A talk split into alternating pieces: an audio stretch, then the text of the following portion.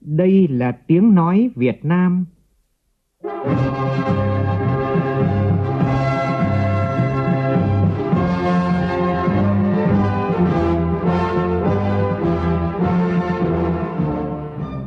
là tiếng nói Việt Nam, phát thanh từ Hà Nội, thủ đô nước Cộng hòa xã hội chủ nghĩa Việt Nam.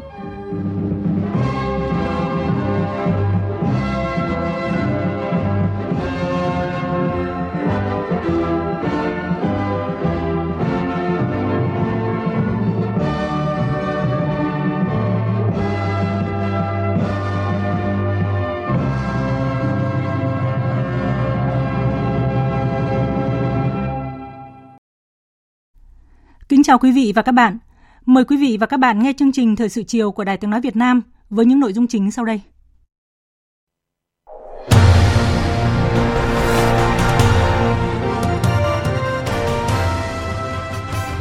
Hội Nhà văn Việt Nam phát động cuộc vận động sáng tác văn học về đề tài thiếu nhi. Chủ tịch nước Nguyễn Xuân Phúc dự buổi lễ bày tỏ mong muốn văn học phải hun đúc ý chí, nghị lực vươn lên của thanh niên, thiếu niên, thiếu nhi và nhi đồng. Chính phủ ban hành nghị quyết 01 về các nhiệm vụ giải pháp chủ yếu thực hiện kế hoạch phát triển kinh tế xã hội và dự toán ngân sách nhà nước năm 2022. Phó Thống đốc Ngân hàng Nhà nước Việt Nam Đào Minh Tú tham gia chuyên mục trò chuyện với lãnh đạo bộ ngành địa phương, thông tin về quan điểm điều hành hệ thống ngân hàng trong năm 2022. Lực lượng công an đã bắt được đối tượng cướp 3 tỷ đồng tại Ngân hàng Vietcombank Hải Phòng sau 2 ngày lẩn trốn. Trong phần tin thế giới, Kazakhstan bắt giữ hơn 5.000 đối tượng gây bạo loạn. Tình hình bất ổn ở quốc gia này đã được kiểm soát. Hàng trăm nghìn người Pháp xuống đường biểu tình chống thẻ vaccine, một hình thức bắt buộc tiêm vaccine ngừa COVID-19. Trong khi đó, Trung Quốc lần đầu tiên bùng phát dịch trong cộng đồng do biến thể Omicron. Kính viễn vọng không gian James Webb vận hành thành công, được kỳ vọng giúp nhân loại truy tìm sự khởi đầu của vũ trụ.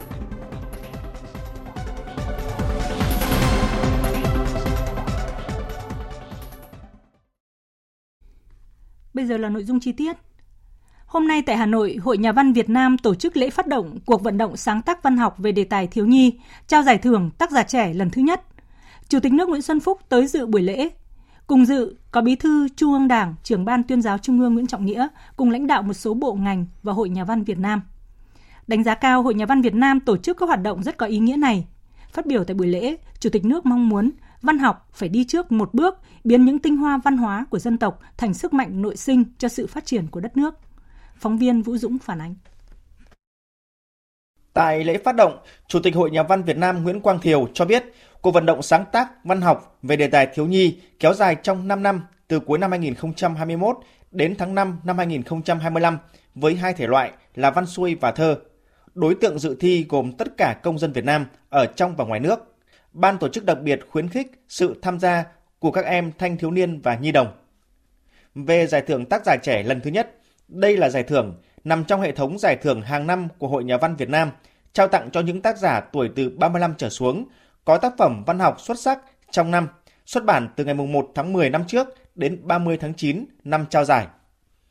Phát biểu tại lễ phát động, Chủ tịch nước Nguyễn Xuân Phúc đánh giá cao Hội Nhà văn Việt Nam đã tổ chức cuộc vận động sáng tác văn học về đề tài thiếu nhi và cho rằng đây là sự kiện rất có ý nghĩa, gieo và nuôi dưỡng tâm hồn trẻ thơ về sự hướng thiện, lòng nhân ái, ý chí và nghị lực vươn lên. Những điều đó chính là bản thiết kế quan trọng cho chân dung những công dân Việt Nam trong tương lai. Nhắc lại những đóng góp bền bỉ của các thế hệ nhà văn Việt Nam, trong đó có các nhà văn, nhà thơ viết cho thiếu nhi như Thạch Lam, Tô Hoài, Phạm Hổ, Nguyễn Nhật Ánh, Trần Đăng Khoa – Chủ tịch nước Nguyễn Xuân Phúc tin tưởng các cây bút viết cho thiếu nhi ở các thế hệ tiếp theo sẽ kiến tạo nên một kho tàng văn học thiếu nhi đặc sắc. Ở bất kỳ thời đại nào và ở bất kỳ quốc gia nào, một câu hỏi lớn luôn được đặt ra là một đứa trẻ lớn lên trở thành một con người như thế nào? Nếu trong tâm hồn chúng không tràn ngập những vẻ đẹp văn hóa dân tộc, tràn ngập tình yêu con người, tình yêu thiên nhiên, những giấc mơ trong trẻo, những thành tựu của khoa học công nghệ đã và đang làm cho thế giới văn minh hơn, giúp con người sản xuất ra nhiều của cái vật chất hơn và mang lại cho con người nhiều tiện ích hơn trong cuộc sống. Nhưng chính những tác phẩm văn học nghệ thuật làm cho con người sống một đời sống có nhân phẩm, nhân văn và tâm hồn phong phú. Vì lẽ đó, tôi nhiệt liệt hoan nghênh và ủng hộ chiến lược của Hội Nhà văn Việt Nam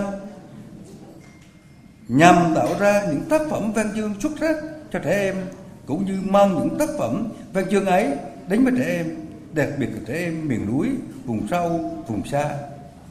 Đồng thời, tôi tha thiết kêu gọi các nhà văn Việt Nam, kêu gọi toàn xã hội hãy vì tương lai của dân tộc mình mà dành những gì tốt đẹp nhất cho trẻ em. Khẳng định vai trò của văn học đối với đời sống và sự phát triển của đất nước, dân tộc, Chủ tịch nước Nguyễn Xuân Phúc bày tỏ văn học làm cho con người xích lại gần nhau, biết san sẻ, yêu thương nhau. Hình ảnh đó được thể hiện đậm nét qua cơn đại dịch COVID-19 vừa qua. Mỗi tác phẩm văn học như là một chiếc thẻ nhớ lưu giữ những suy nghĩ và tư tưởng, cảm xúc hoặc những hình ảnh, ký ức đẹp về một thời đoạn lịch sử. Như đồng chí Tổng bí thư Nguyễn Phú Trọng đã nói tại hội nghị văn hóa toàn quốc vừa qua, văn hóa là hồn cốt của dân tộc, nó lên bản sắc của dân tộc. Văn hóa còn thì dân tộc còn. Tuy nhiên, để dân tộc ta có những có thể trường tồn trong một thế giới đa dạng và hội nhập sâu sắc như ngày nay, đòi hỏi văn hóa phải phát triển mạnh mẽ hơn trên cái hồn cốt của dân tộc đó. Văn học phản ánh những giá trị văn hóa, những nét đẹp, những tinh hoa của dân tộc. Vì lẽ đó, văn học phải đi trước một bước, biến những tinh hoa văn hóa của dân tộc thành sức mạnh nội sinh cho sự phát triển của đất nước ta. Cùng với chiến lược văn học cho thiếu nhi, Chủ tịch nước Nguyễn Xuân Phúc cũng đánh giá cao Hội Nhà văn Việt Nam đã thành lập giải thưởng mang tên Giải tác giả trẻ là cách mà Hội Nhà văn Việt Nam hiện thực hóa chiến lược giáo dục và đào tạo thế hệ trẻ của Đảng và Nhà nước trong lĩnh vực văn học nghệ thuật. Nhân dịp hướng đến kỷ niệm 65 năm thành lập Hội Nhà văn Việt Nam, bày tỏ lòng biết ơn các nhà văn Việt Nam qua nhiều thế hệ đã đóng góp lớn cho sự nghiệp văn học của nước nhà, xây dựng, phát triển đất nước. Chủ tịch nước Nguyễn Xuân Phúc đặt niềm tin vào các tác giả trẻ. Trong một ngày không xa, sẽ có nhà văn đoạt giải Nobel văn chương, mang về niềm tự hào cho đất nước. Chủ tịch nước đề nghị Hội Nhà văn Việt Nam, các cơ quan chức năng cần tạo ra một không gian sáng tạo để nhà văn sáng tạo nhưng không được làm ảnh hưởng đến hình ảnh quốc gia, dân tộc và của Đảng. Thưa quý vị và các bạn, Chính phủ đã ban hành nghị quyết số 01 về nhiệm vụ, giải pháp, chủ yếu thực hiện kế hoạch phát triển kinh tế xã hội và dự toán ngân sách nhà nước năm 2022. Trong nghị quyết, chính phủ yêu cầu các cấp, các ngành, các địa phương phải tiếp tục đổi mới, chủ động thích ứng, hành động quyết liệt, hiệu quả hơn theo tinh thần đoàn kết, kỷ cương, chủ động thích ứng, an toàn hiệu quả, phục hồi phát triển với 6 quan điểm chỉ đạo và 12 nhiệm vụ giải pháp trọng tâm.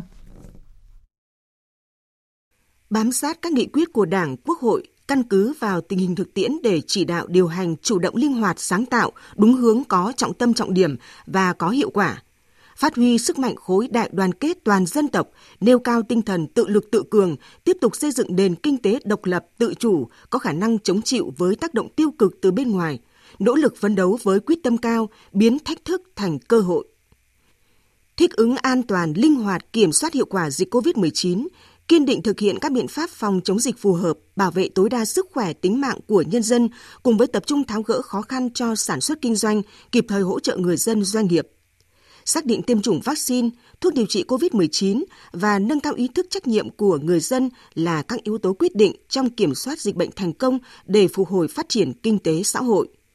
chủ động nắm chắc tình hình, tận dụng mọi cơ hội để thúc đẩy quá trình phục hồi, phát triển kinh tế xã hội và duy trì động lực tăng trưởng trong dài hạn, khai thác các động lực tăng trưởng mới. Tập trung thực hiện ba trọng tâm khôi phục, thúc đẩy sản xuất kinh doanh, đẩy mạnh xuất khẩu. Tiếp tục ưu tiên hoàn thiện đồng bộ thể chế phát triển, đẩy mạnh phân cấp phân quyền, đi đôi với phân bổ nguồn lực hợp lý, nâng cao năng lực, chất lượng đội ngũ cán bộ công chức và tăng cường kiểm tra, giám sát, kiểm soát quyền lực, nâng cao hiệu quả thi hành pháp luật, góp phần xây dựng xã hội trật tự kỷ cương, an toàn lành mạnh, dân chủ, công bằng, văn minh. Bảo đảm an sinh xã hội, an dân, thực hiện tốt chính sách xã hội đối với người có công, khôi phục và ổn định thị trường lao động, tạo việc làm, cơ cấu lại lực lượng lao động, nâng cao thu nhập, đời sống cho người dân bảo đảm ổn định chính trị, trật tự an toàn xã hội, tiếp tục củng cố tăng cường giữ vững quốc phòng an ninh. 12 nhiệm vụ giải pháp trọng tâm thực hiện như sau. Nhiệm vụ trước hết là tập trung thực hiện linh hoạt hiệu quả mục tiêu vừa phòng chống dịch COVID-19, vừa phục hồi kinh tế, phát triển kinh tế xã hội, triển khai đồng bộ hiệu quả chương trình phòng chống dịch COVID-19 và chương trình phục hồi phát triển kinh tế xã hội, phấn đấu tăng trưởng GDP đạt 6 đến 6,5%, GDP bình quân đầu người đạt 3.900 đô la. Triển khai nhất quán từ trung ương đến địa phương quy định về thích ứng an toàn linh hoạt, kiểm soát hiệu quả dịch COVID-19, triển khai kịp thời hiệu quả các giải pháp tài khóa tiền tệ thực hiện chương trình phục hồi và phát triển kinh tế xã hội, thúc đẩy tiêu dùng nội địa, phấn đấu tốc độ tăng tổng mức bán lẻ hàng hóa và doanh thu dịch vụ tiêu dùng đạt 7 đến 8%. Phấn đấu tỷ lệ huy động vốn đầu tư toàn xã hội đạt khoảng 35% GDP. Tiếp tục giữ vững ổn định kinh tế vĩ mô, kiểm soát tốc độ tăng chỉ số giá tiêu dùng bình quân khoảng 4%, bảo đảm các cân đối lớn của nền kinh tế xây dựng hoàn thiện thể chế và tổ chức thi hành pháp luật, trong đó tập trung thể chế hóa những định hướng chính sách trong văn kiện Đại hội 13 của Đảng, các kết luận của Bộ Chính trị, Ban Bí thư. Đẩy mạnh cơ cấu lại nền kinh tế gắn với đổi mới mô hình tăng trưởng, nâng cao năng suất chất lượng hiệu quả và sức cạnh tranh của nền kinh tế, tạo nền tảng phát triển kinh tế số, xã hội số phát triển nhanh hệ thống kết cấu hạ tầng đồng bộ hiện đại, đẩy nhanh tiến độ xây dựng dự án kết cấu hạ tầng trọng điểm, tăng cường kết nối vùng, liên vùng, khu vực quốc tế, nhất là công trình hạ tầng giao thông quan trọng, như dự án xây dựng một số đoạn đường bộ cao tốc trên tuyến Bắc Nam phía Đông. Nâng cao chất lượng giáo dục và đào tạo, phát triển nguồn nhân lực gắn với đẩy mạnh nghiên cứu khoa học, ứng dụng công nghệ, đổi mới sáng tạo, đẩy mạnh thực hiện chuyển đổi số trong dạy và học, hoàn thiện hình thức tổ chức dạy học phù hợp với tình hình dịch bệnh thúc đẩy liên kết vùng, khu kinh tế và phát triển đô thị, kinh tế đô thị, đẩy nhanh tiến độ lập phê duyệt các quy hoạch. Phát triển văn hóa, thực hiện tiến bộ công bằng xã hội, phát huy giá trị văn hóa con người Việt Nam, phát huy giá trị văn hóa con người Việt Nam thực sự trở thành động lực, sức mạnh nội sinh thúc đẩy phát triển bền vững đất nước. Nâng cao hiệu quả hoạt động đối ngoại, chủ động hội nhập quốc tế sâu rộng, góp phần củng cố vị thế uy tín của Việt Nam trên trường quốc tế quán triệt triển khai đường lối đối ngoại của Đảng, phát huy vai trò tiên phong của đối ngoại trong việc tạo lập và giữ vững môi trường hòa bình, ổn định, huy động nguồn lực bên ngoài để phát triển nâng cao vị thế uy tín của đất nước. Vào chiều nay tại trụ sở Bộ Công an, Ủy viên Bộ Chính trị, Bộ trưởng Bộ Công an Tô Lâm tổ chức lễ đón chính thức đoàn đại biểu cấp cao Bộ Công an nước Cộng hòa Dân chủ Nhân dân Lào do Đại tướng Vi Lay Lạ Khăm Phong, Ủy viên Bộ Chính trị, Bộ trưởng Bộ Công an nước Cộng hòa Dân chủ Nhân dân Lào làm trưởng đoàn sang thăm và làm việc tại Việt Nam. Ngay sau lễ đón, hai bộ trưởng đã tiến hành hội đàm.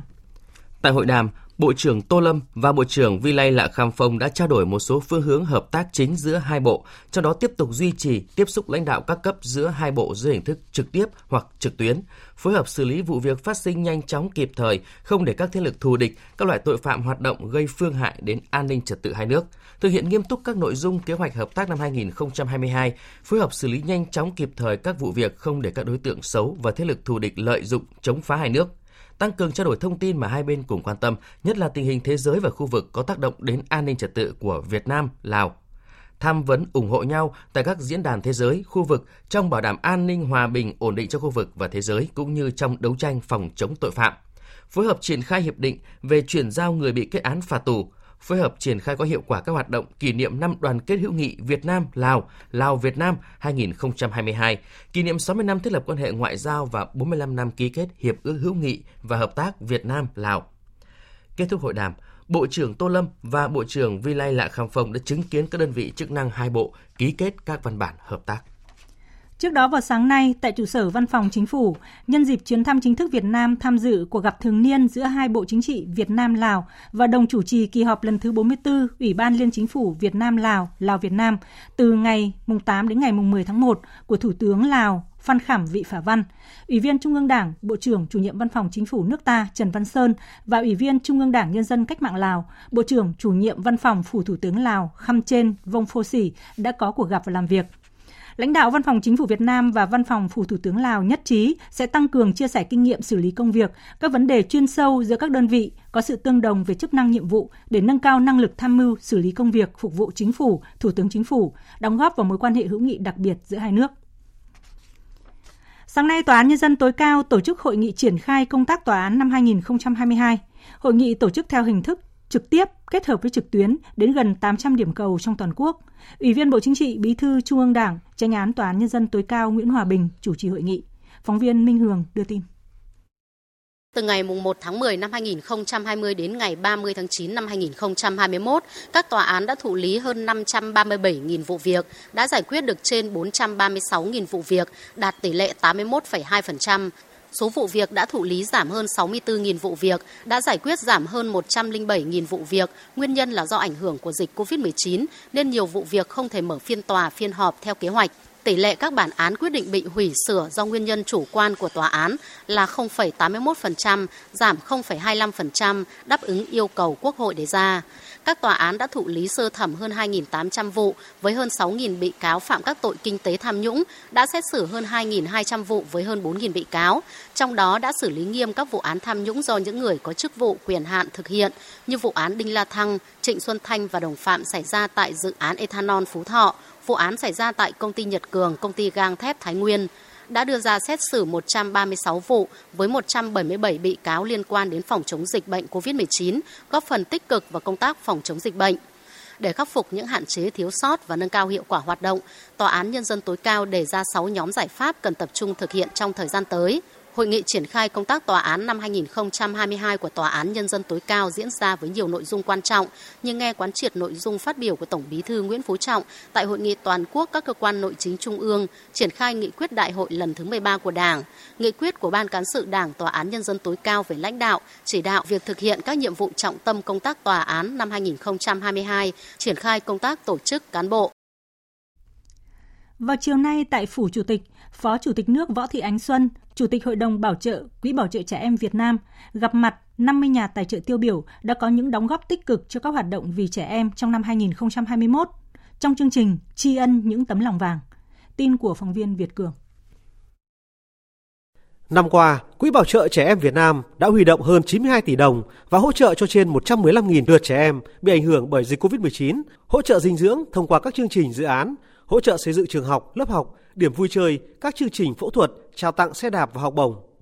Trong lúc đất nước còn nghèo, ngân sách nhà nước dành cho trẻ em có hoàn cảnh đặc biệt khó khăn còn hạn hẹp, Quỹ bảo trợ trẻ em Việt Nam với phương châm hành động tận tâm minh bạch kịp thời cùng tham gia đã kêu gọi sự trợ giúp, hợp tác từ các tổ chức cá nhân trong và ngoài nước với mục tiêu hỗ trợ ngày càng nhiều hơn cho trẻ em có hoàn cảnh đặc biệt, trẻ em nghèo, trẻ em khó khăn nhằm thực hiện những quyền cơ bản của trẻ em, tạo cơ hội phát triển bình đẳng và có cuộc sống tốt đẹp hơn cho trẻ em.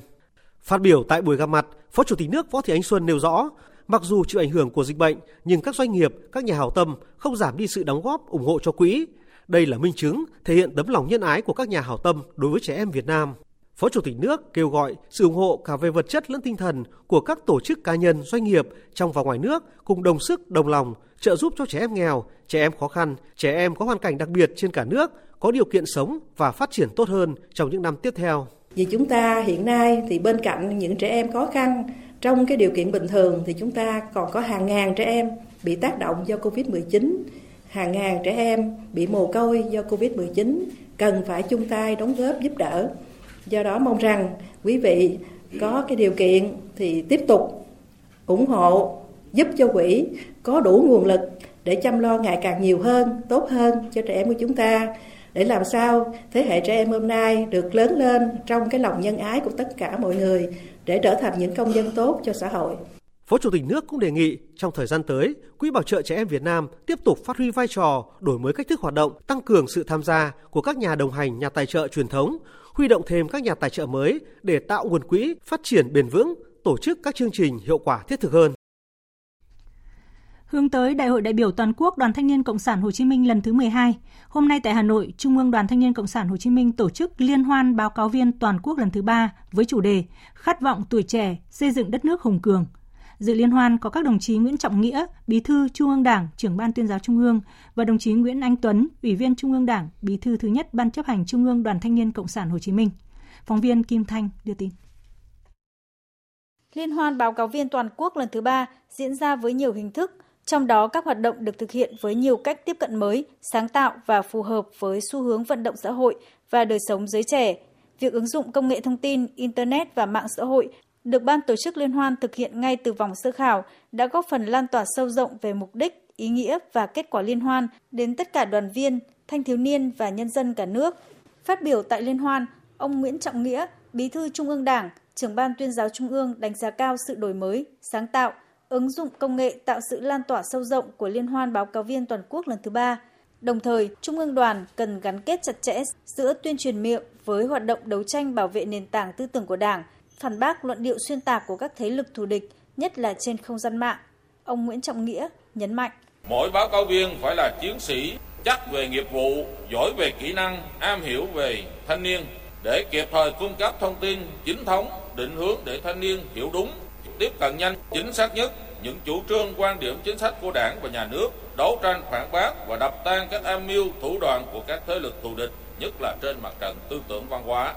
Các cấp quỹ đảng cần quan tâm lãnh đạo, chỉ đạo, chủ động xây dựng kế hoạch hoạt động thường xuyên của lực lượng báo cáo viên, kịp thời uống nắng, định hướng công tác tuyên truyền để cho các em có một cái khát vọng vươn lên khởi nghiệp để mà cống hiến cho đất nước cho nhân dân. Kết thúc cuộc thi, ban tổ chức đã trao một giải nhất, hai giải nhì, ba giải ba, bốn giải khuyến khích cho các báo cáo viên xuất sắc nhất. Trong đó, giải nhất thuộc về thí sinh Nguyễn Mai Anh, chuyên viên Ban tuyên giáo Thành đoàn Hà Nội. Sáng nay tại Hà Nội, Bộ Công Thương tổ chức hội nghị tổng kết công tác năm 2021, triển khai nhiệm vụ năm 2022. Dự và chỉ đạo hội nghị, Phó Thủ tướng Lê Văn Thành đề nghị ngành công thương cần bám sát diễn biến thị trường trong nước và quốc tế, thực hiện hiệu quả các hoạt động xúc tiến thương mại, có phản ứng kịp thời trong sản xuất, lưu thông hàng hóa, đặc biệt là hoạt động xuất nhập khẩu cần thực hiện các giải pháp bền vững, lâu dài. Phóng viên Việt Cường đưa tin. Năm qua, mặc dù chịu tác động nặng nề của đại dịch COVID-19, nhưng ngành công thương vẫn đạt nhiều kết quả quan trọng. Sản xuất công nghiệp tăng 4,82%, cao hơn so với cùng kỳ năm trước. Trong đó, công nghiệp chế biến chế tạo tăng 6,37%. Ngành điện cung cấp đủ điện an toàn tin cậy cho người dân và doanh nghiệp, đưa vào vận hành khối lượng lớn các dự án nguồn và lưới điện. Ngành dầu khí tận dụng cơ hội giá dầu tăng, khai thác được 7,99 triệu tấn dầu, đóng góp cao nhất vào ngân sách với 75,4 nghìn tỷ đồng. Đặc biệt, xuất khẩu hàng hóa tạo kỷ lục mới với tổng kim ngạch đạt gần 670 tỷ đô la Mỹ, là điểm sáng trong phát triển kinh tế đất nước. Trong đó, kim ngạch xuất khẩu hàng hóa tăng 19%, tiếp tục duy trì xuất siêu năm thứ 6 liên tiếp với mức thặng dư 4 tỷ đô la Mỹ. Số lượng các mặt hàng xuất khẩu tiếp tục được mở rộng với 35 mặt hàng đạt kim ngạch xuất khẩu trên 1 tỷ đô la Mỹ, trong đó có 8 mặt hàng đạt kim ngạch xuất khẩu trên 10 tỷ đô la Mỹ. Thị trường trong nước được giữ vững ổn định, bảo đảm cung ứng đầy đủ hàng hóa thiết yếu cho người dân. Đặc biệt là trong những giai đoạn dịch bệnh diễn biến phức tạp thì tổng mức bán lẻ hàng hóa và doanh thu dịch vụ tiêu dùng đạt gần 4.800 tỷ đồng. Tuy nhiên, ngành vẫn còn một số tồn tại hạn chế như cơ chế điều hành giá điện, vấn đề điều độ hệ thống điện còn bất cập, sản xuất kinh doanh của các doanh nghiệp còn gặp nhiều khó khăn, không ít doanh nghiệp phải ngưng hoạt động, thậm chí giải thể phá sản, ảnh hưởng tới việc làm đời sống của người lao động. Quản lý thương mại biên giới còn một số bất cập, nhiều mặt hàng nông sản, thủy sản xuất khẩu sang Trung Quốc chủ yếu là hình thức tiểu ngạch, rủi ro lớn cho người sản xuất. Phát biểu chỉ đạo hội nghị, Phó Thủ tướng Lê Văn Thành nêu rõ, năm 2022 được dự báo có nhiều thuận lợi và thách thức đan xen, tăng trưởng kinh tế thế giới chưa vững chắc, tiềm ẩn nhiều rủi ro. Dự báo diễn biến thị trường trong nước và quốc tế, đặc biệt là hoạt động xuất nhập khẩu sẽ có biến động khó lường. Vì vậy, ngành công thương cần tập trung tháo gỡ khó khăn, nâng cao hiệu quả sản xuất kinh doanh, các doanh nghiệp năng lượng, chế biến chế tạo, hóa chất, phân bón, sản xuất hàng tiêu dùng như diệt may, da dày chế biến gỗ, nông lâm thủy sản. Phó Thủ tướng Lê Văn Thành đề nghị ngành công thương cần bám sát diễn biến thị trường trong nước và quốc tế, thực hiện hiệu quả các hoạt động xúc tiến thương mại, có phản ứng kịp thời trong sản xuất, lưu thông hàng hóa, đặc biệt hoạt động xuất nhập khẩu cần thực hiện các giải pháp bền vững, lâu dài, đánh giá toàn diện các tác động để tận dụng tối đa lợi thế của các hiệp định thương mại tự do FTA, đẩy mạnh xuất khẩu, đa dạng hóa thị trường, đa dạng hóa hàng hóa, nhất là các thị trường tiềm năng, thị trường truyền thống, giải quyết có hiệu quả những vướng mắc trong hoạt động thông quan hàng hóa, không để xảy ra hiện tượng ùn ứ tại cảng biển, cửa khẩu, nhất là các cửa khẩu Việt Nam và Trung Quốc như thời gian vừa qua. Phó Thủ tướng cũng đề nghị ngành tiếp tục tập trung phát triển thương mại nội địa, mở rộng hệ thống phân phối. Đặc biệt, ngành công thương cần tiếp tục thực hiện đột phá về thể chế chính sách, thực hiện giả soát các quy định pháp luật, điều chỉnh bổ sung kịp thời, phân cấp phân quyền mạnh hơn, cải cách thủ tục hành chính nhằm khơi thông mọi nguồn lực để phát triển kinh tế xã hội. Trò chuyện đầu năm cùng lãnh đạo bộ ngành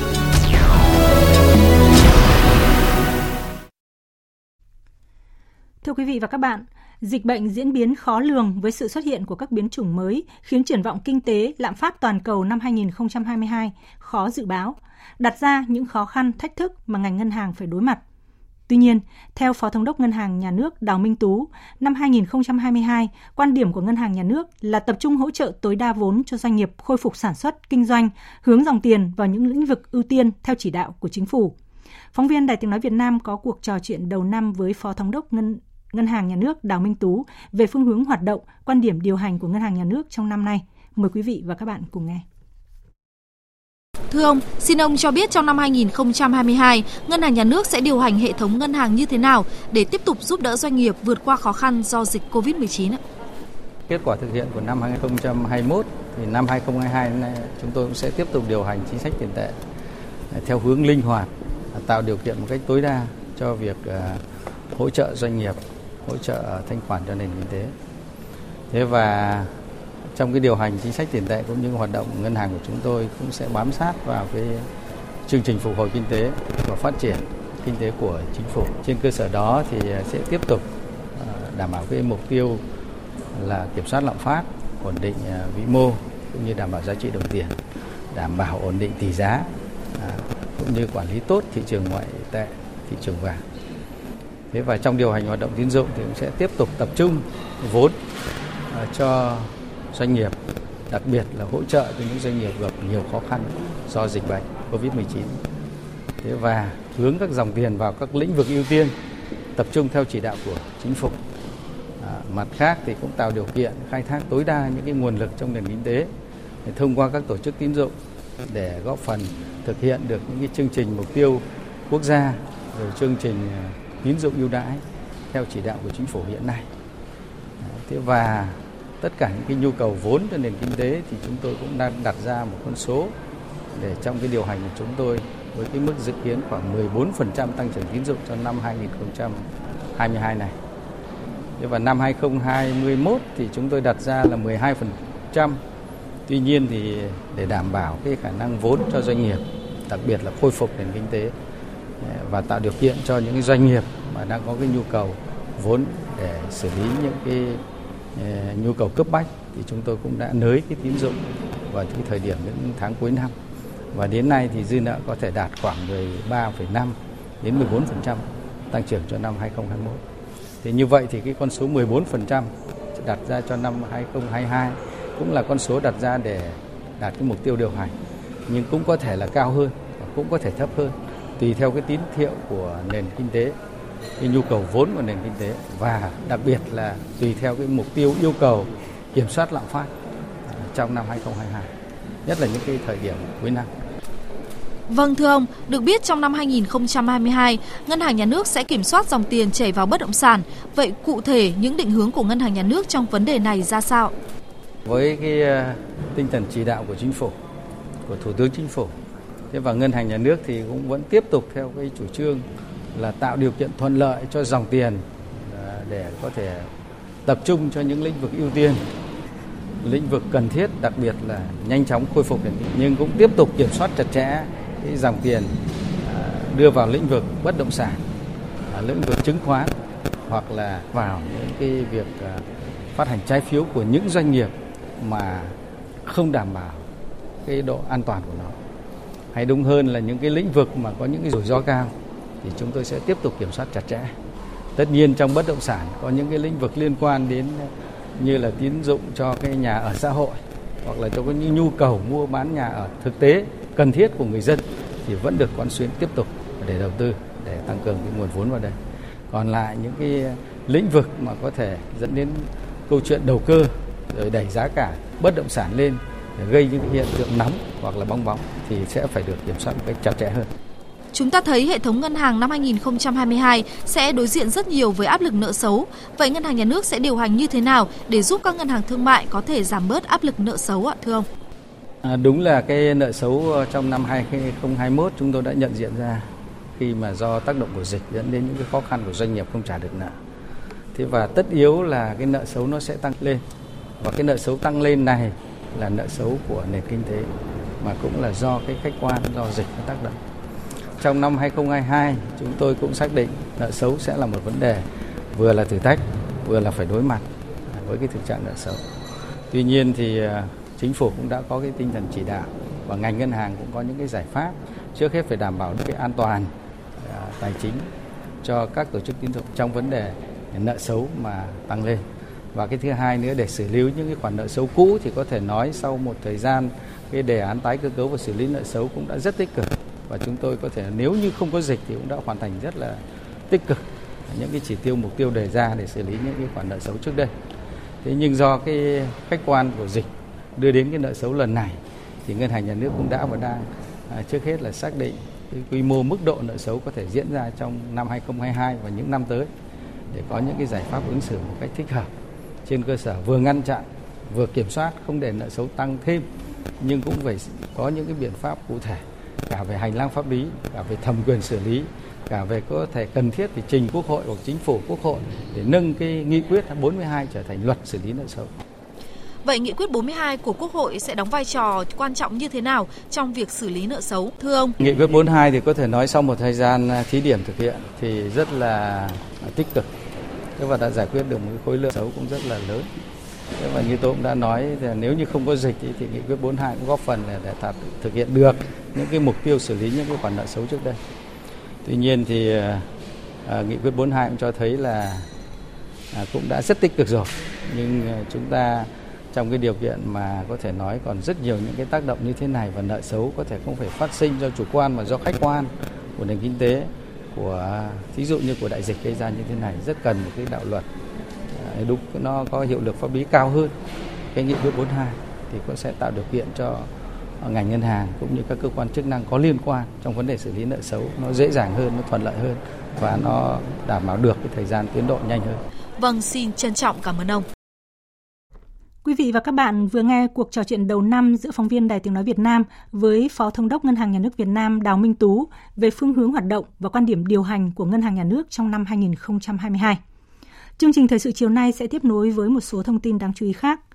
Sáng nay, Hội đồng nhân dân thành phố Hồ Chí Minh phối hợp với Sở Thông tin và Truyền thông thành phố tổ chức chương trình Dân hỏi chính quyền trả lời năm 2022, số đầu tiên có chủ đề Tết nhâm dần 2022 an toàn, tiết kiệm, nghĩa tình – công tác phòng chống dịch bệnh COVID-19, chuẩn bị nguồn hàng, phân phối, bình ổn giá trong dịp Tết và hoạt động chăm lo cho gia đình chính sách, hộ nghèo, cận nghèo, người lao động không về quê ăn Tết được thông tin đầy đủ tại chương trình này. Theo Sở Y tế thành phố Hồ Chí Minh, bà con kiều bào về quê đón Tết Nguyên đán tại thành phố Hồ Chí Minh cần tuân thủ quy trình 5 bước để đảm bảo an toàn phòng dịch cho thành phố. Phóng viên Minh Thắm đưa tin. Ông Nguyễn Hữu Hưng, Phó Giám đốc Sở Y tế thành phố Hồ Chí Minh cho biết, từ ngày 1 tháng 1 năm 2022, chính phủ đã cho phép thành phố Hồ Chí Minh tiếp nhận các chuyến bay thương mại tại cảng quốc tế Tân Sơn Nhất, nhưng phải đảm bảo nguyên tắc an toàn phòng dịch. Hành khách trước khi lên máy bay bay về thành phố Hồ Chí Minh phải có xét nghiệm PCR âm tính trong 72 giờ, trừ trẻ em dưới 2 tuổi, được cơ quan thẩm quyền nước sở tại xác nhận, khai báo y tế, xác nhận tiêm đủ liều vaccine. Người từng mắc COVID-19 đã khỏi bệnh trong vòng 6 tháng cũng cần có giấy xác nhận.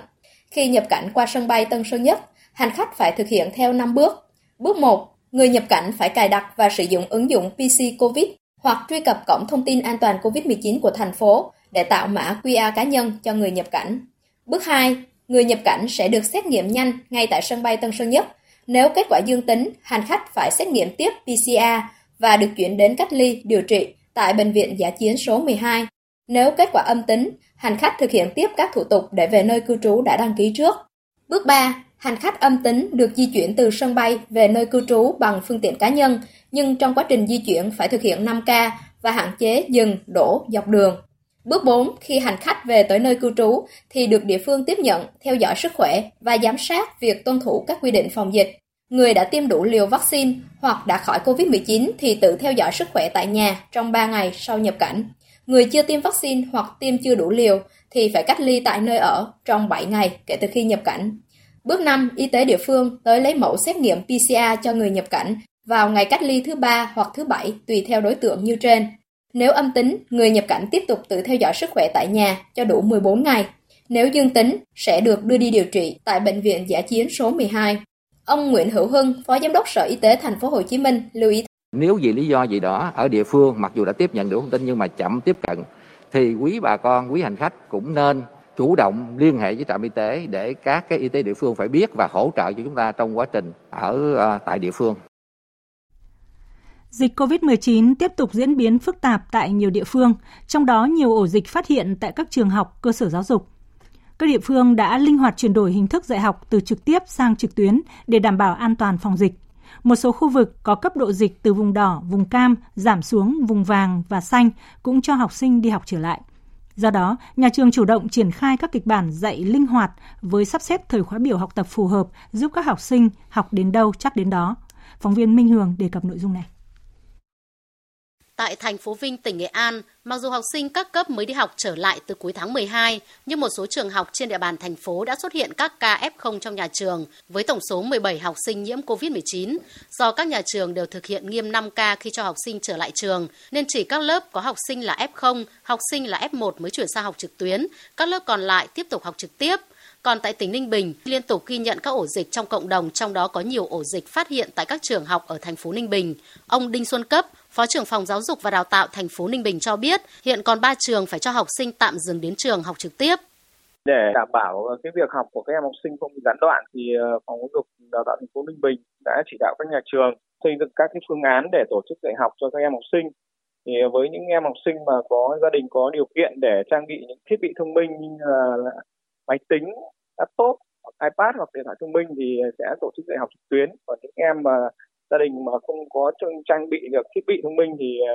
nhà trường sẽ phối hợp với lại phụ huynh để giao bài và sẽ có các phương án khi các em học sinh đi học trở lại thì sẽ bù đắp kiến thức cho các em. Từ ngày mùng 10 tháng 1 tới, trên địa bàn thành phố Hà Nội sẽ có thêm quận Cầu Giấy phải cho học sinh lớp 12 ngừng tới trường, do quận này tăng cấp độ dịch từ mức độ 2 sang mức độ 3 vùng cam. Các quận Hai Bà Trưng, Tây Hồ và huyện Thanh Trì chuyển từ cấp độ dịch mức độ 3 xuống mức độ 2. Theo kế hoạch, học sinh lớp 12 tại trường có mức độ dịch cấp độ 1-2 thuộc quận Hai Bà Trưng, Tây Hồ được đến trường. Ông Phạm Văn Ngát, trưởng phòng giáo dục và đào tạo huyện Thanh Trì cho biết, học sinh lớp 9 và lớp 12 tại trường thuộc các xã, phường vùng xanh, vùng vàng sẽ được phép trở lại trường học trực tiếp. Hiện nay Thanh Trì đang ở vùng dịch 2. Tất cả những xã ờ, trong ờ, cấp độ dịch 2 thì để thực hiện theo văn bản hướng dẫn quan chỉ đạo thực hiện cho học sinh ở lớp 9 quay trở lại học trực tiếp. Còn lại những xã mà nằm trong ờ, cấp độ dịch 3 thì thực hiện việc cho học sinh học online theo quy định. Thời gian gần đây, học sinh cuối cấp là khối 9, khối 12 đứng trước sự thay đổi liên tục về hình thức học tập. Bà Trần Thị Hải Yến, hiệu trưởng trường Trung học phổ thông Trần Phú, quận Hoàn Kiếm, thành phố Hà Nội cho biết, với phương châm thích ứng an toàn, nhà trường chủ động triển khai các kịch bản dạy học linh hoạt với sắp xếp thời khóa biểu học tập phù hợp, giúp các học sinh học đến đâu chắc đến đó. Với một cái điều kiện hiện tại thì việc vừa học bài mới, vừa ôn tập cho học sinh là phải hết sức linh hoạt. Có thể tuần này học trực tuyến nhưng có thể điều kiện cho phép thì chúng tôi lại tới trường học trực tiếp. Cho nên lúc nào nhà trường cũng có hai kịch bản rõ ràng. Nếu học trực tiếp thì làm thế nào, học trực tuyến thì làm thế nào. Và để làm tốt việc này thì ngoài thầy cô ra thì bố mẹ học sinh cũng được tuyên truyền, nhận thức rõ ràng về cái điều kiện học tập mới để phối hợp cùng với nhà trường tạo điều kiện cho các con học và ôn tập một cách chú đáo nhất. Năm 2022, dịch bệnh sẽ còn tiếp diễn rất phức tạp, khó lường và cũng chưa biết hồi kết khi nào. Theo Bộ trưởng Bộ Giáo dục và Đào tạo Nguyễn Kim Sơn, những khó khăn thách thức đối với ngành giáo dục sẽ còn nhiều và thậm chí là lớn hơn và câu chuyện tới lớp học trực tiếp hoặc có thể học trực tuyến hay tiến hành kết hợp các hình thức vẫn là những phương án được đặt ra. Trong khuôn khổ Festival Lúa Gạo Việt Nam lần thứ 5, Vĩnh Long năm 2021, Sáng nay diễn ra vòng chung kết cuộc thi gạo ngon thương hiệu Việt tại Trung tâm Triển lãm thành phố Vĩnh Long. Phóng viên Tranh Tuy, thường trú tại khu vực đồng bằng sông Cửu Long đưa tin. Hội thi có 7 đội tham gia đến từ các tỉnh Trà Vinh, Kiên Giang, Tiền Giang, An Giang và Vĩnh Long. Gạo tham gia ở hội thi này là giống gạo ST24, MS19, RMTT, ST25, hạt ngọc rồng, ngọc trời thiên vương, gạo đặc sản VD20 Gò Công Tiền Giang, gạo lúa tôm Kiên Giang. Đây là những loại gạo được tuyển chọn từ cơ sở có độ thuần cao. Các loại gạo đều được đảm bảo chất lượng thơm, ngon, hình thức đẹp, đặc biệt là có khả năng thương mại hóa cao, phù hợp với điều kiện canh tác, bảo đảm an toàn trên thị trường. Các đội thi có 50 phút chuẩn bị và hoàn thành phần thi cách trình bày phương thức sản xuất, thuyết trình về chiến lược marketing sản phẩm, khẳng định thương hiệu lúa gạo của đơn vị trên thị trường trong nước và quốc tế. Hội thi là dịp để ghi nhận và tôn vinh những thành quả đóng góp của các đơn vị trong hoạt động nghiên cứu sản xuất gạo chất lượng, thân thiện với môi trường, an toàn đối với sức khỏe người tiêu dùng. Qua đó, góp phần quảng bá, giới thiệu, đưa sản phẩm thương hiệu lúa gạo Việt Nam phát triển ổn định trên thị trường trong nước và quốc tế. Kết quả cuộc thi gạo ngon thương hiệu Việt sẽ được công bố và trao giải tại lễ bế mạc festival vào ngày mai 10 tháng 1. Hôm nay, Phòng Cảnh sát Hình sự Công an thành phố Hải Phòng phối hợp với Công an tỉnh Thái Nguyên đã bắt được nghi phạm dùng súng uy hiếp nhân viên phòng giao dịch ngân hàng Vietcombank để cướp tiền. Nghi phạm bị bắt là Nguyễn Văn Nam, sinh năm 1988, hộ khẩu thường trú huyện Cát Hải, thành phố Hải Phòng. Tại thời điểm bị bắt giữ, nghi phạm đang lẩn trốn tại một khách sạn trên địa bàn tỉnh Thái Nguyên. Cách đây 2 ngày, tại phòng giao dịch ngân hàng Vietcombank ở đường Đình Vũ, phường Đông Hải 2, Hải An, thành phố Hải Phòng xảy ra một vụ cướp. Một đối tượng bịt mặt dùng vật nghi là súng uy hiếp, khống chế giao dịch viên và cướp số tiền khoảng 3 tỷ đồng. Sau khi cướp ngân hàng, đối tượng Nam đã di chuyển lên Hà Nội, mua chiếc xe máy phân khối lớn trị giá khoảng 700 triệu đồng, dùng chiếc xe này di chuyển từ Hà Nội về khu vực tỉnh Thái Nguyên. Lực lượng chức năng đã thu giữ tăng vật gồm một khẩu súng quân dụng, một lượng lớn tiền mặt được Nam mang theo người. Nam khai nhận với cơ quan công an mua súng quân dụng để thực hiện vụ cướp ngân hàng. Đối tượng Nguyễn Văn Nam đang được di lý từ tỉnh Thái Nguyên về thành phố Hải Phòng để phục vụ công tác điều tra. Dự kiến trong chiều nay, nghi phạm sẽ được đưa về Hải Phòng. Văn phòng Thường trực Ban Chỉ đạo Quốc gia về phòng chống thiên tai vừa có công văn gửi Ban Chỉ huy phòng chống thiên tai và tìm kiếm cứu nạn các tỉnh, thành phố Bắc Bộ và ven biển từ Quảng Ninh đến Cà Mau, yêu cầu theo dõi chặt chẽ các bản tin cảnh báo, dự báo thiên tai, thời tiết để chủ động ứng phó với mưa rông kèm lốc, xét, mưa đá, gió giật mạnh và gió mạnh trên biển. Sau đây là những thông tin thời tiết đáng chú ý đêm nay và ngày mai. Hiện nay ở phía Bắc có một bộ phận không khí lạnh đang di chuyển xuống phía Nam. Khoảng đêm mai, bộ phận không khí lạnh này sẽ ảnh hưởng đến khu vực Đông Bắc của Bắc Bộ. Sang ngày 11 tháng 1 sẽ ảnh hưởng đến các nơi khác ở Bắc Bộ và Bắc Trung Bộ, sau đó ảnh hưởng đến các nơi khác thuộc Trung Trung Bộ. Do ảnh hưởng của không khí lạnh nên từ đêm mai ở Bắc Bộ có mưa và mưa nhỏ, Bắc Trung Bộ và Trung Trung Bộ có mưa, mưa rào và có nơi có rông, cục bộ có mưa vừa mưa to. Trong mưa rông có khả năng xảy ra lốc, xét, mưa đá và gió giật mạnh. Ở Bắc Bộ và Bắc Trung Bộ trời rét, vùng núi có nơi rét đậm. Nhiệt độ thấp nhất ở Bắc Bộ phổ biến từ 13 đến 16 độ, vùng núi cao có nơi dưới 13 độ. Bắc Trung Bộ phổ biến là từ 14 đến 17 độ.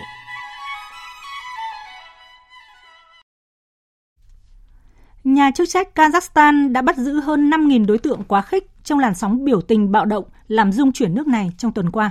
Ước tính thiệt hại về tài sản do những đối tượng quá khích phá hoại lên tới gần 200 triệu đô la. Hơn 100 doanh nghiệp và ngân hàng đã bị tấn công và cướp bóc, hơn 400 phương tiện giao thông bị đốt phá. Cách đây hai ngày, nhà chức trách thông báo đã tiêu diệt 26 đối tượng tội phạm có vũ trang. Trong khi đó, có đến 18 nhân viên an ninh thiệt mạng và hơn 700 người khác bị thương trong lúc nhảm nhiệm vụ.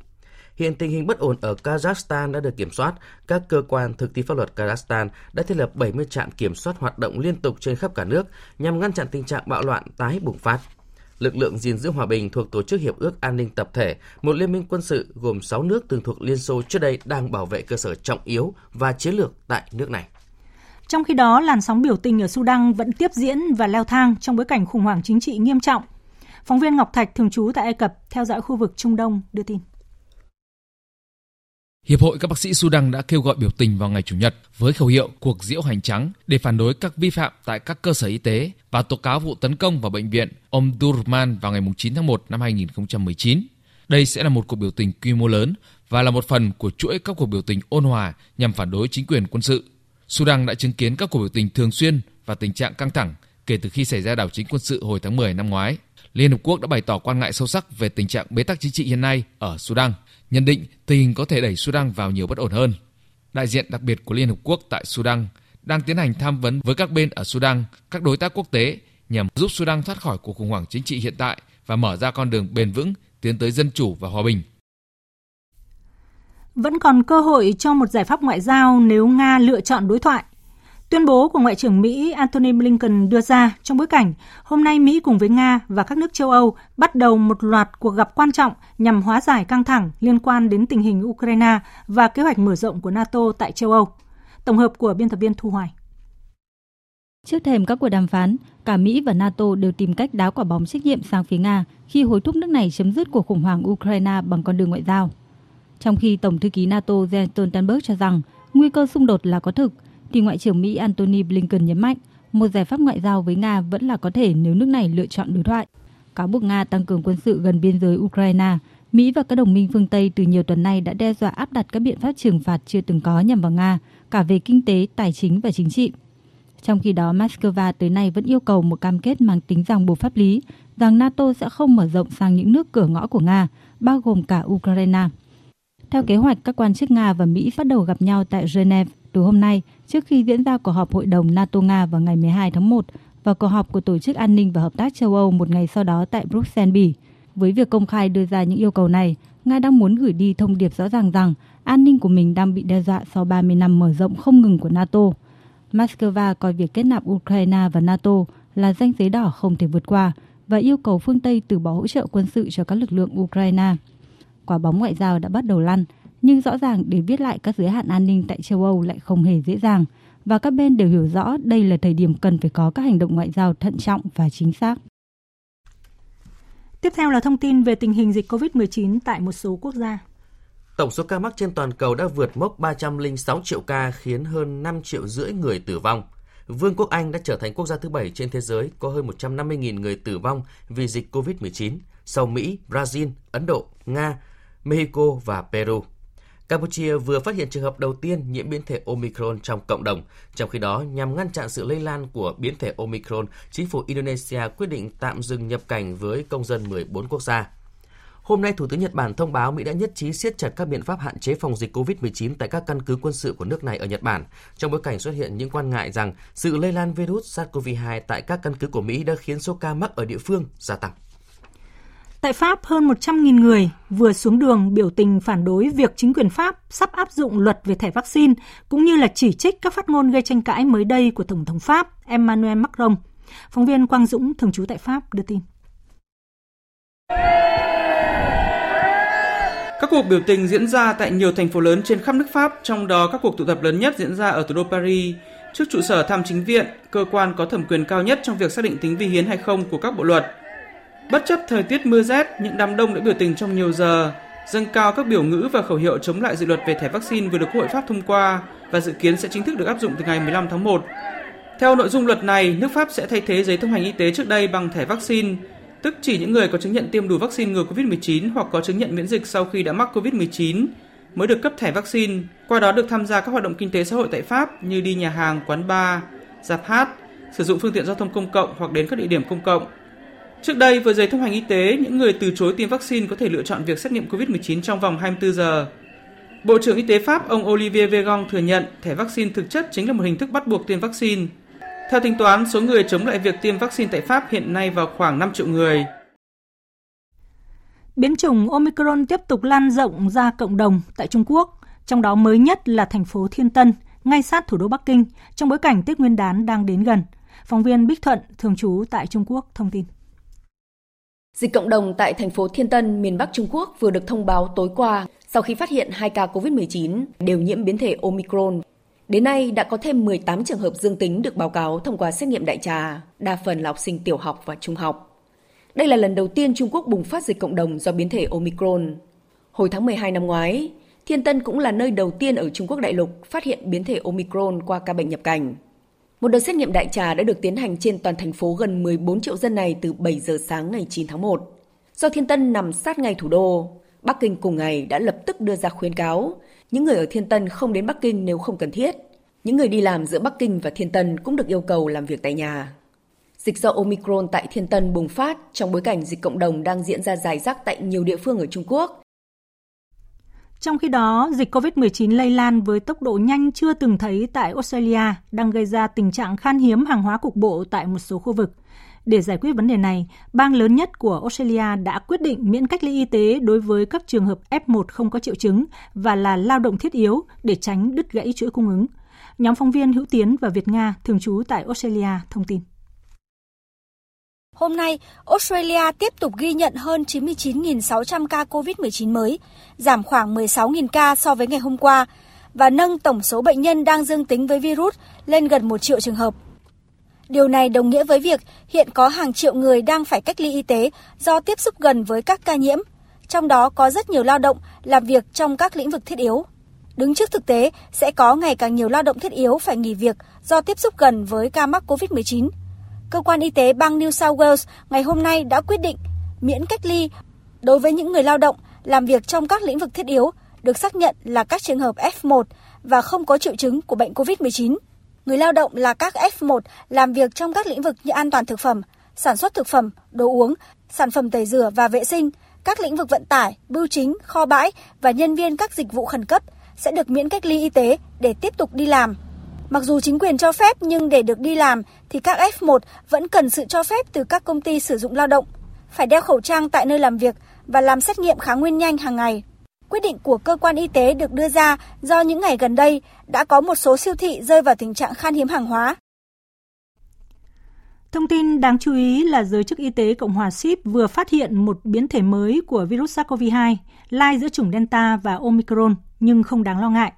Biến thể mới được đặt tên là Delta Cron, có chung nền tảng di truyền của biến thể Delta cùng với một số đột biến của Omicron. Theo một số nhà khoa học, sự xuất hiện của các chủng ít nghiêm trọng hơn như Omicron sẽ biến dịch bệnh COVID-19 thành bệnh theo mùa vô hại.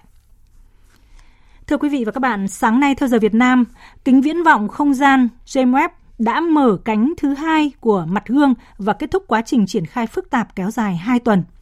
Đây là cột mốc quan trọng tiếp theo khẳng định thành công của kính viễn vọng lớn nhất và hiện đại nhất, được ví như cỗ máy thời gian giúp nhân loại truy tìm sự khởi đầu của vũ trụ. Việc triển khai đầy đủ mặt gương chính của kính viễn vọng GMS sẽ tạo tiền đề cho nhiệm vụ tiếp theo là vận hành thử nghiệm trong 5 tháng rưỡi. Theo Giám đốc Cơ quan Hàng không Vũ trụ Mỹ NASA Bill Nelson, GMS sẽ như một cỗ máy thời gian giúp nhân loại tìm về thuở sơ khai của vũ trụ, cũng như cung cấp thông tin mới về gần 5.000 hành tinh nằm ngoài hệ mặt trời. Đường chân trời sẽ không còn là giới hạn nữa. Kính viễn vọng không gian James Webb sẽ giúp giải đáp các câu hỏi về vũ trụ như chúng ta là ai, chúng ta đến từ đâu, hay còn những ai khác ngoài vũ trụ nữa không. Ngày 25 tháng 12 năm 2021, kính viễn vọng James Webb đã được phóng lên vũ trụ bằng tên lửa đẩy Ariane 5 từ bãi phóng ở Guyana thuộc Pháp sau 3 lần trì hoãn vì nhiều lý do khác nhau. Sự kiện này đã trở thành món quà Giáng sinh thiết thực dành cho các nhà khoa học đã chờ đợi ba thập kỷ để chứng kiến kính thiên văn lớn nhất với độ phân giải cao chưa từng có cất cánh vào không gian. Phần tiếp theo của chương trình là một số thông tin thể thao.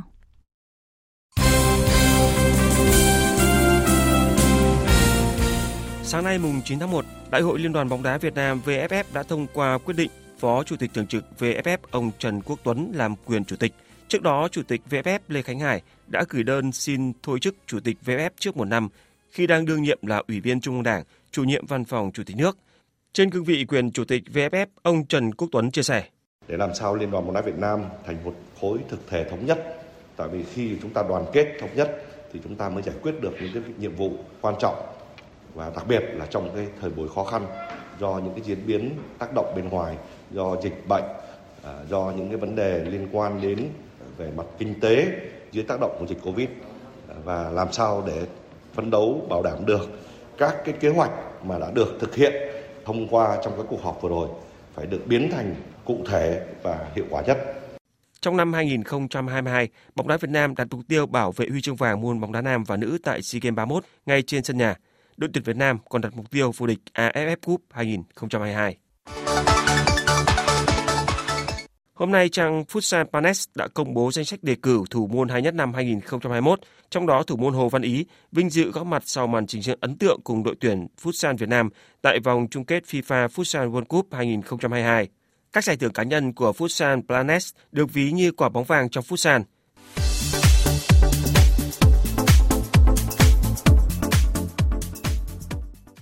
Còn vào chiều qua ngày 8 tháng 1 tại Hà Nội, công ty trách nhiệm hữu hạn Hiệp hội Thể thao xe động cơ phối hợp với Trung tâm huấn luyện và thi đấu thể dục thể thao thành phố Hà Nội tổ chức gặp gỡ báo chí giới thiệu giải vô địch Moto Khana Việt Nam 2021. Ông Phạm Mạnh Lân, giám đốc thể thao, phụ trách các giải đua của Hiệp hội Thể thao xe động cơ chia sẻ. Ở Việt Nam hiện nay của chúng ta à, có duy nhất đường đua à, F1 ở Mỹ Đình là đạt được cái tiêu chuẩn cao nhất của FIA và đó là lý do vì sao mà chúng tôi À, lựa chọn địa điểm này. Định dạng Moto Kana là cái định dạng mà chúng tôi lựa chọn bởi vì nó phù hợp nhất, nó không đòi hỏi quá khắt khe. Tuy nhiên cái việc thiết kế cái đường đua đấy, các cái hệ thống rào được sử dụng ở trong đấy và cái cách mà giải đua được vận hành cũng phải đáp ứng được các cái quy chuẩn của nước ngoài để đảm bảo rằng các vận động viên cũng như người xem luôn luôn được ở trong một cái trạng thái an toàn nhất. Tham dự giải đấu có sự góp mặt của 40 vận động viên trên cả nước, được phân làm hai hạng thi đấu. Trong đó, hạng 1 có 20 vận động viên là những tay đua đã được Hiệp hội Thể thao xe động cơ cấp bằng đua ô tô thể thao. Hạng 2 gồm 20 vận động viên đến từ các câu lạc bộ thành viên của hiệp hội. Qua đó, lựa chọn được những tay đua xuất sắc đại diện cho Việt Nam tham dự Fiat World Motorsport Game được tổ chức hàng năm vào trung tuần tháng 10 tại châu Âu.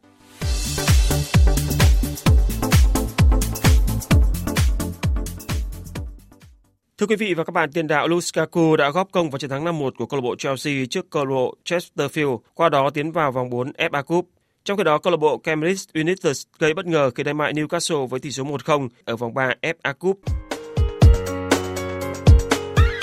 Dự báo thời tiết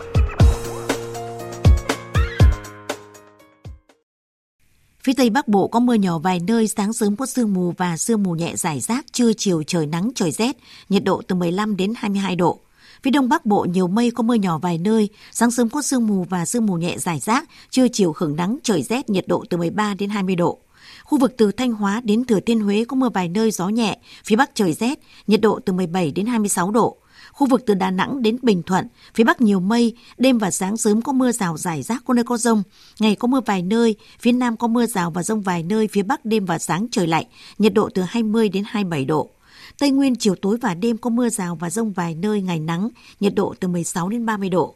Nam Bộ có mây, chiều tối và đêm có mưa rào và rông vài nơi, ngày nắng, gió Đông Bắc cấp 2, cấp 3, nhiệt độ từ 21 đến 33 độ. Khu vực Hà Nội nhiều mây có mưa nhỏ vài nơi, sáng sớm có sương mù và sương mù nhẹ, trời rét, nhiệt độ từ 14 đến 20 độ.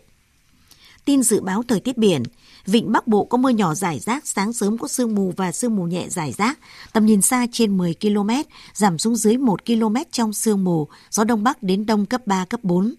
Vùng biển từ Quảng Trị đến Ninh Thuận có mưa rào và rông vài nơi, tầm nhìn xa trên 10 km, gió Đông Bắc cấp 4, cấp 5. Vùng biển từ Bình Thuận đến Cà Mau không mưa, tầm nhìn xa trên 10 km, gió Đông Bắc cấp 5 có lúc cấp 6 biển động.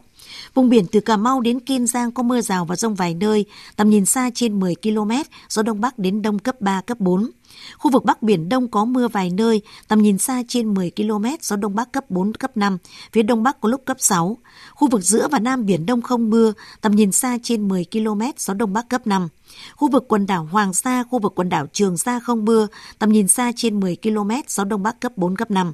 Vịnh Thái Lan không mưa, tầm nhìn xa trên 10 km, gió nhẹ. Tới đây chúng tôi xin kết thúc chương trình Thời sự chiều của Đài Tiếng Nói Việt Nam. Chương trình do các biên tập viên Hằng Nga, Hải quân biên soạn với sự tham gia thể hiện của phát thanh viên Sơn Tùng, kỹ thuật viên Thế Phi, chịu trách nhiệm nội dung Hoàng Trung Dũng.